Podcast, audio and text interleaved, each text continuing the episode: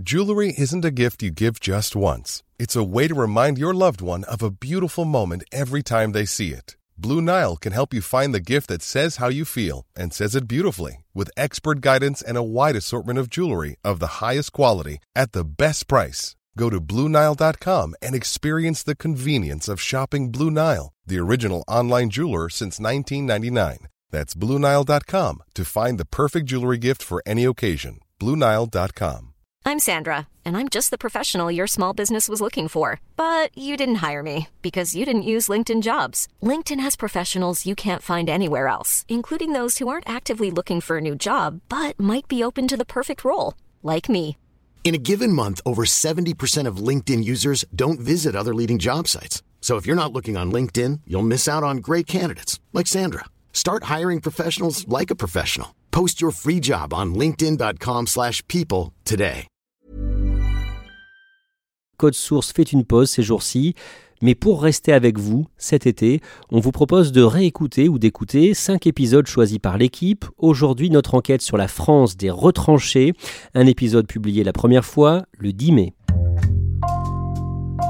Bonjour, c'est Jules Lavie pour Code Source, le podcast d'actualité du Parisien.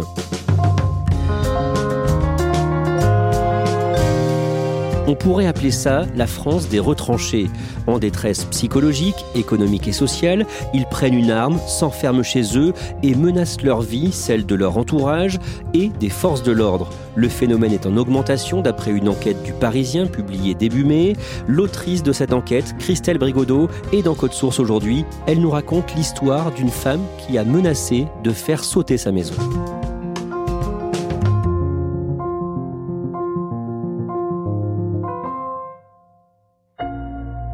Christelle Brigodeau, vous êtes journaliste à la cellule Récit du Parisien. Comment est-ce que vous avez eu l'idée de ce sujet?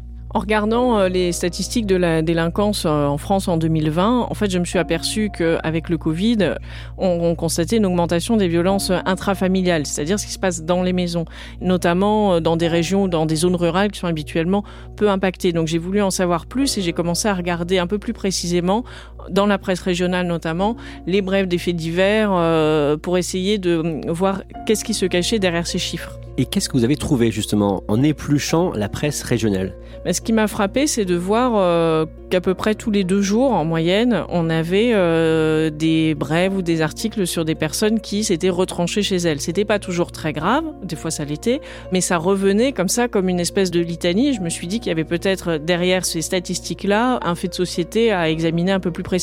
Et donc vous avez essayé de savoir s'il y en a plus qu'avant des gens qui se retranchent, des forcenés?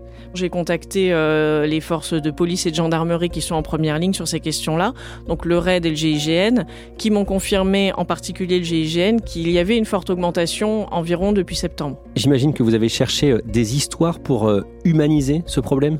Oui, j'ai voulu comprendre surtout qu'est-ce qu'il y avait dans la tête des gens qui devenaient des forcenés? J'ai tenté pendant environ deux mois de trouver des gens qui voulaient bien raconter, en passant d'abord par euh, les élus locaux, par les associations, les voisins, la famille, et en essayant de remonter à chaque fois l'histoire. Et vous vous êtes aperçu que depuis quelques mois, des femmes commencent à devenir des forcenés. Au niveau du RAID, donc euh, de la police, il y a eu quatre interventions depuis le début de l'année pour des femmes retranchées. Jusque-là, ça n'était jamais arrivé. Au niveau du GIGN, euh, les gendarmes n'ont encore jamais eu affaire à une femme retranchée. Vous allez maintenant euh, nous raconter euh, l'histoire de Christelle, une mère de famille qui habite à Écaillon, une commune de 2000 habitants environ euh, dans le nord, c'est entre Valenciennes et Douai. Est-ce que vous pouvez d'abord nous présenter Christelle? Alors c'est une femme ronde d'une cinquantaine d'années, qui a des lunettes, des yeux verts, qui est décrite par ses voisins comme une dame très discrète, très gentille. On la voit promener son chien dans le quartier. Elle est perçue comme une femme timide et d'ailleurs elle est assez timide. Qu'est-ce qu'elle fait dans la vie? Elle enchaîne un peu les, des petits boulots. Elle n'a pas une situation euh, très stable. Elle travaille euh, dans le nettoyage. Elle a travaillé un petit peu à l'hôpital. Elle a travaillé au domicile de personnes âgées comme aide à domicile également. Elle vit avec son mari, Eric, et son fils, Kylian. À quoi ressemble sa maison? Alors c'est une maison de plein pied qui est au fond d'une impasse, euh, donc dans ce lotissement qui est tout en briques. Euh, voilà, on est dans le nord, dans une ancienne cité minière. Ça donne sur euh, une sorte de bois. C'est un endroit agréable. Mais dans la maison, on sent que la famille n'a pas beaucoup de moyens. Les meubles, c'est que de la récupération. La seule chose qu'on remarque tout de suite en rentrant, c'est une très grande télévision qui prend presque toute la place d'un mur. Sinon, il n'y a pas beaucoup de choses. Euh, et d'ailleurs, la télévision, tout comme l'ordinateur, euh, Christelle la possède pas. En fait, elle la loue parce qu'elle n'avait pas les moyens d'acheter euh, l'électroménager. Bonjour. Bonjour. je suis Raphaël Pueyo, journaliste du Parisien. C'est Christelle, vous rentrez. Un journaliste de l'équipe de Code Source, Raphaël Pueyo, a aussi rencontré euh, Christelle et du coup, vous allez pouvoir nous raconter son histoire et on va aussi entendre ce qu'a pensé, ce que s'est dit euh, Christelle à chaque fois au fur et à mesure. Pour Christelle, les ennuis débutent vers 2018. Tout commence par une panne de voiture. Il faut racheter une voiture et là c'est le début des problèmes puisqu'en fait euh, les pannes vont s'accumuler et les dettes avec. On en a racheté une autre d'occasion, hein, parce qu'on n'a pas de gros moyens. Donc on a trouvé cette Ford qui a été un vrai désastre parce que là, c'était réparation sur réparation. J'avais trouvé un travail euh, pour aide à domicile, mais malheureusement, comme elle passe pas le contrôle technique, j'ai dû abandonner. Tout s'accumule, les retards, en plus les ajouts, enfin la, banque. Donc à force d'avoir euh, moins, bah à chaque fois on se retrouve avec moins. Et puis beaucoup plus de factures, alors il faut choisir ce qu'on paye, puis à un moment, ben, on n'arrive plus. Hein. À cela s'ajoutent aussi des échecs personnels. Elle a connu plusieurs échecs dans sa vie, notamment un divorce qu'elle a connu quand elle avait 27 euh, ans. Même si j'avais essayé de pas divorcer, c'est pas moi qui ai demandé de divorcer lui. Donc euh, voilà, euh, c'était un échec. Donc tout ce qui s'accumule après, quand vous arrive plein de tuiles comme ça, à un moment, bah, on est obligé de repenser aux échecs qu'on a. Le fait d'avoir du mal à retrouver du travail et avoir un emploi stable, elle le vit aussi comme un échec. Et quand on se voit, elle me, elle me dit qu'elle a l'impression euh, d'être une ratée euh, moins que rien. Elle se dévalorise beaucoup. Je suis une ratée. Je le dis parce qu'il y a mon mari juste à côté, alors je fais attention, mais si, c'est vrai. J'ai tout raté. Voilà. Est-ce qu'elle parle de tous ces problèmes à son mari? Quand elle sait qu'elle est au pied du mur, en fait, elle ne dit rien. Elle est un petit peu euh, ligotée par la, honte de sa situation. Elle n'ose rien dire à personne. C'est elle qui gère tout dans la maison et c'est elle qui tait tous les problèmes. Même si je savais que mon mari pouvait comprendre, j'avais l'impression de ne pas être comprise. J'ai dit, personne ne va me comprendre, personne ne va me comprendre. Je pensais vraiment que j'allais m'en sortir. Et puis à un moment, bah, j'ai vu que c'était plus possible et j'ai dit, voilà, il est trop tard. Le mercredi 2 décembre, quelqu'un frappe à la porte. J'étais toute seule. Eric travaillait, mon fils Kylian était à l'école. J'entends frapper à la porte, c'était l'huissier. Et elle me dit Oui, je suis mandatée par le bailleur pour les loyers à payer, vous le savez Je dis Bah oui. Vous aviez combien de loyers à payer à ce moment-là? Un peu plus de 9000. Ça fait, je sais pas, 24 mois, je crois. Et euh, elle a signé les papiers, elle a tout rempli sur la poubelle. Elle me dit bon, maintenant, euh, à partir de ce jour, vous avez deux mois pour quitter les lieux. Sans ça, dans deux mois, bah, c'est avec, euh, avec les forces de l'ordre qu'on vous sortira. Là, on arrive au pied du mur. On peut plus reculer. Je dis, il n'y a que dans le mur qu'on peut aller là. Donc Christelle a jusqu'au 2 février pour régler les loyers impayés, sinon elle sera expulsée avec son fils et son mari? En fait, on est en pleine trêve hivernale, donc euh, techniquement la police ne peut pas venir, mais ça Christelle ne le sait pas. Donc elle pense qu'elle a euh, deux mois avant de connaître la honte totale de se retrouver dehors euh, sans logement. Que fait Christelle dans les mois qui suivent? Elle va essayer de regarder si elle peut faire des emprunts.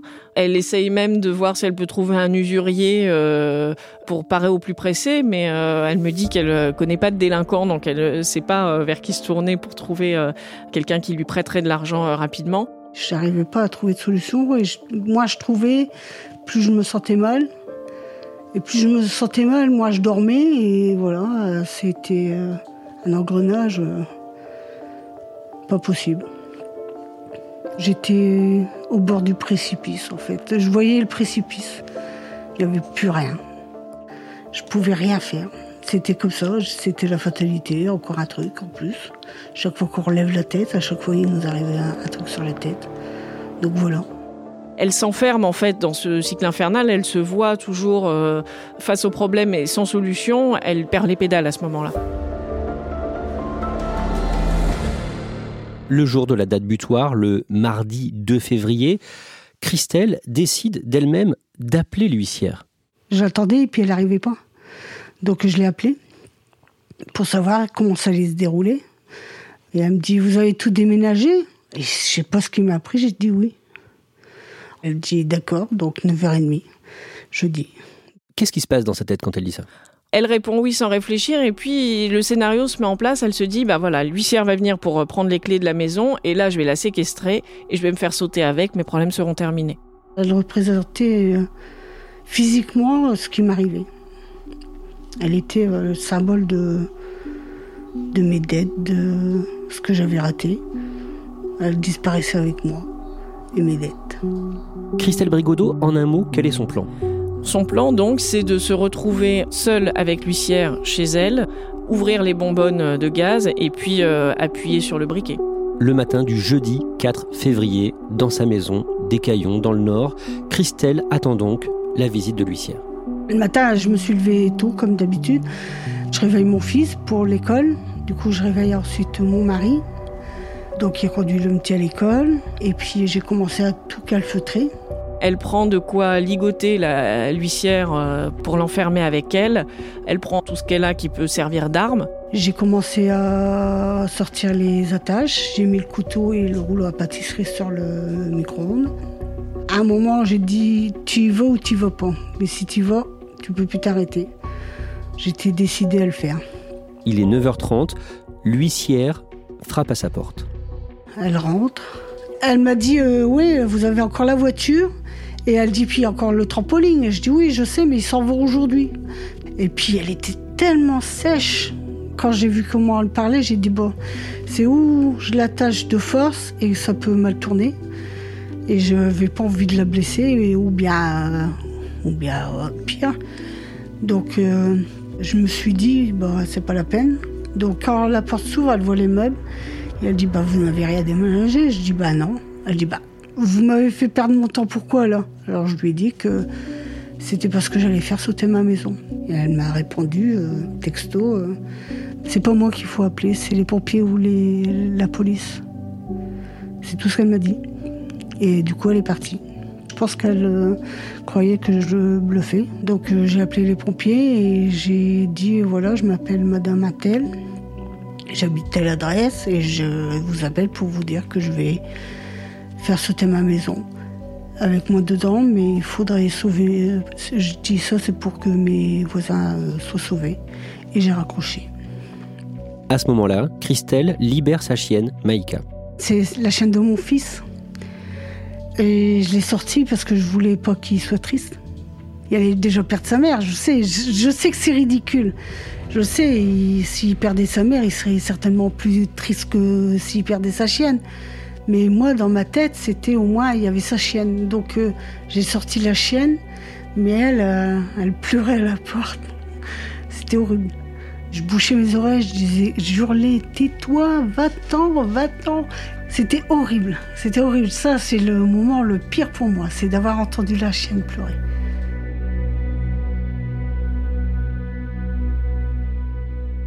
Quelques minutes après le départ de l'huissière, son mari, Eric, revient. Et là, il comprend qu'il y a un problème puisque la porte euh, du jardin est fermée, elle n'est jamais fermée. Il voit qu'il y a des meubles devant la fenêtre. Il se dit qu'il y a quelque chose d'anormal. Et donc, il appelle la famille de Christelle pour en savoir plus. Mes petites sœurs, ils disent, bah, c'est pas normal. Donc elles sont venues, elles ont frappé, elles étaient deux. Alors il y en avait une qui frappait, ils sont nés devant. Elle criait Christelle, ouvre, vas-y, ouvre, ouvre. Et je répondais pas parce que je m'enfermais dans ma chambre pour pas les entendre en fait. Je les entendais malgré tout, c'était plus étouffé en fait. Mais euh, quand j'étais ici, j'avais une angoisse. Je dis non, il faut pas qu'elle me fasse changer d'avis en fait. Christelle est toujours retranchée dans sa maison. Elle est entourée de cinq bouteilles de gaz prêtes à exploser. À ce moment-là, la police est arrivée, a appelé le RAID et euh, le RAID a pris attache euh, tout de suite avec la famille de Christelle. Et donc, ils ont pris des renseignements. C'est la première chose qu'ils font, c'est savoir euh, quel est le profil de la personne retranchée, pourquoi elle est retranchée et comment donc ils peuvent trouver des arguments ou le, moyen de la faire sortir sans violence.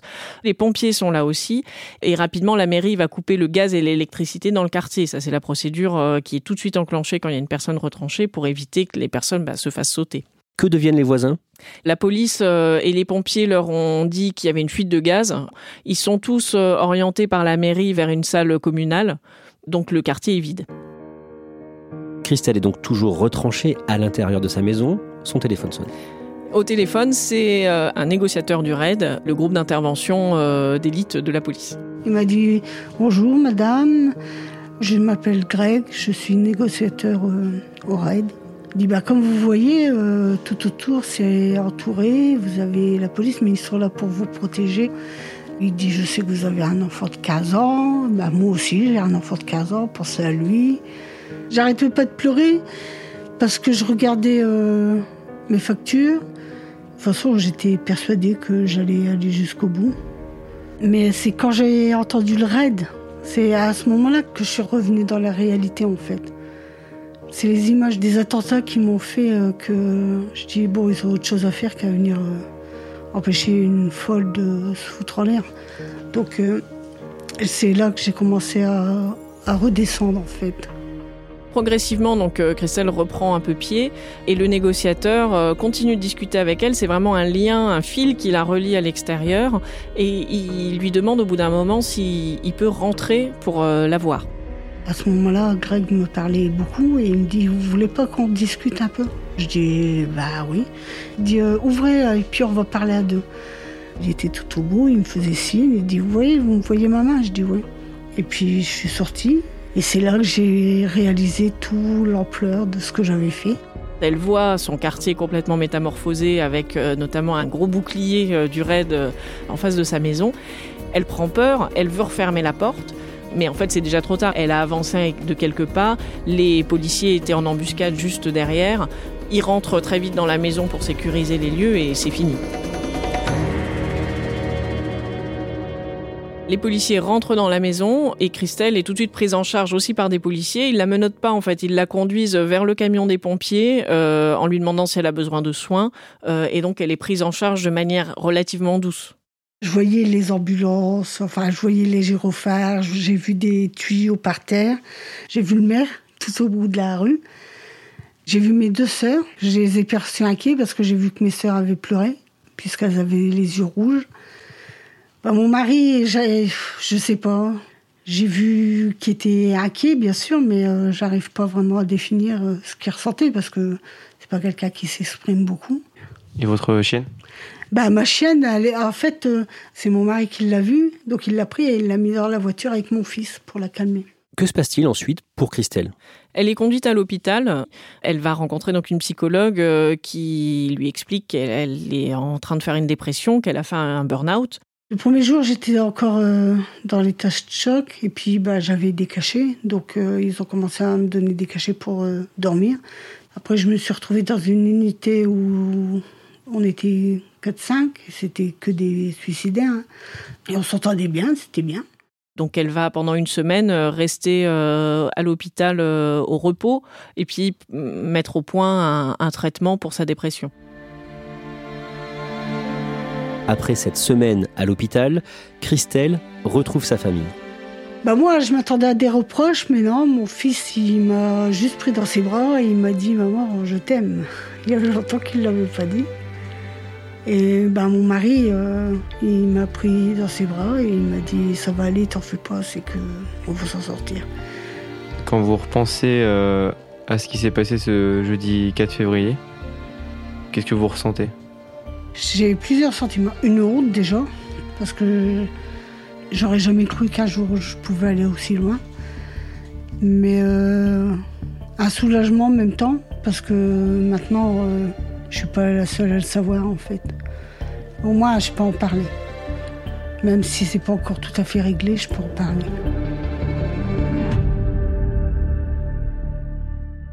Est-ce qu'elle réalise aujourd'hui son geste? Oui, elle réalise très bien et, je crois qu'elle est très reconnaissante euh, vis-à-vis euh, de la police et des pompiers qui lui sont venus en aide et qui, quelque part, ont déclenché euh, la phase d'après, c'est-à-dire le moment un peu de la reconstruction et de la sortie des problèmes.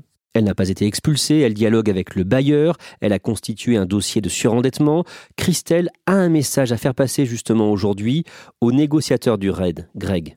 Je voudrais lui dire merci, à lui et à, tous ses collègues. Hein. Mais ce sont ses paroles qui ont fait débloquer mon cerveau. Et euh, il a été très gentil. Et comme je pleurais tout le temps, il me tapait sur l'épaule en me disant Ça va aller, madame, ça va aller.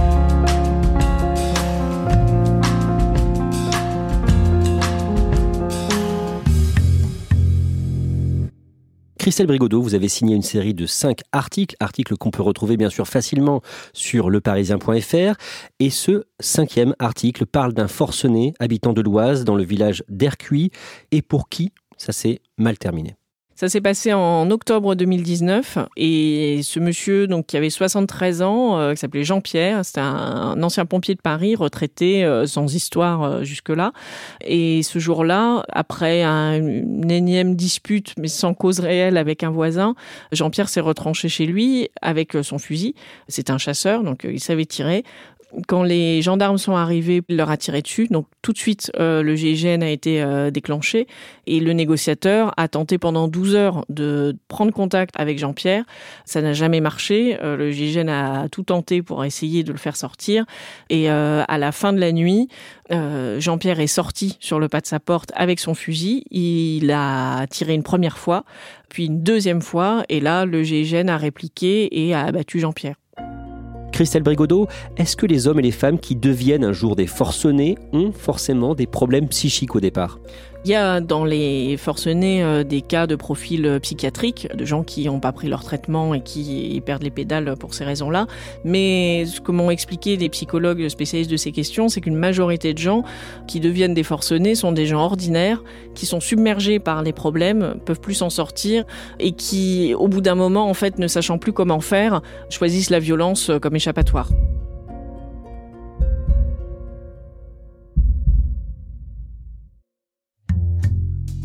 Merci à Christelle Brigodeau, témoignage recueilli par Raphaël Pueyo. Cet épisode a été produit par Thibault Lambert, Marion Botorel et Salomé Robles. Réalisation Julien Moncouquiol. Code Source est le podcast d'actualité du Parisien, disponible chaque soir du lundi au vendredi. Pour ne rater aucun épisode, abonnez-vous sur Apple Podcast, Google Podcast ou Podcast Addict par exemple. N'hésitez pas à nous écrire code source at leparisien.fr. Et puis si vous aimez Code Source, dites-le nous en laissant des petits petites étoiles ou un commentaire sur votre application préférée.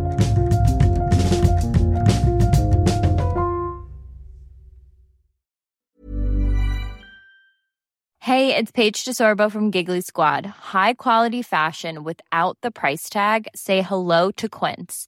I'm snagging high-end essentials like cozy cashmere sweaters, sleek leather jackets, fine jewelry, and so much more. With Quince being 50 to 80% less than similar brands and they partner with factories that prioritize safe ethical and responsible manufacturing. I love that. Luxury quality within reach. Go to quince.com slash style to get free shipping and 365 day returns on your next order. quince.com slash style are you ready for truly hydrated skin? Meet hyaluronic body serum a breakthrough in body care from osea. It's clinically proven to instantly increase hydration by 161% their lightweight, fast absorbing serum delivers 24 hours of nonstop hydration for silky smooth skin without the sticky afterfeel. Osea's latest innovation combines the magic of their best selling hyaluronic sea serum with a new formula that's good for the whole body and five types of hyaluronic acid to target every layer of the skin.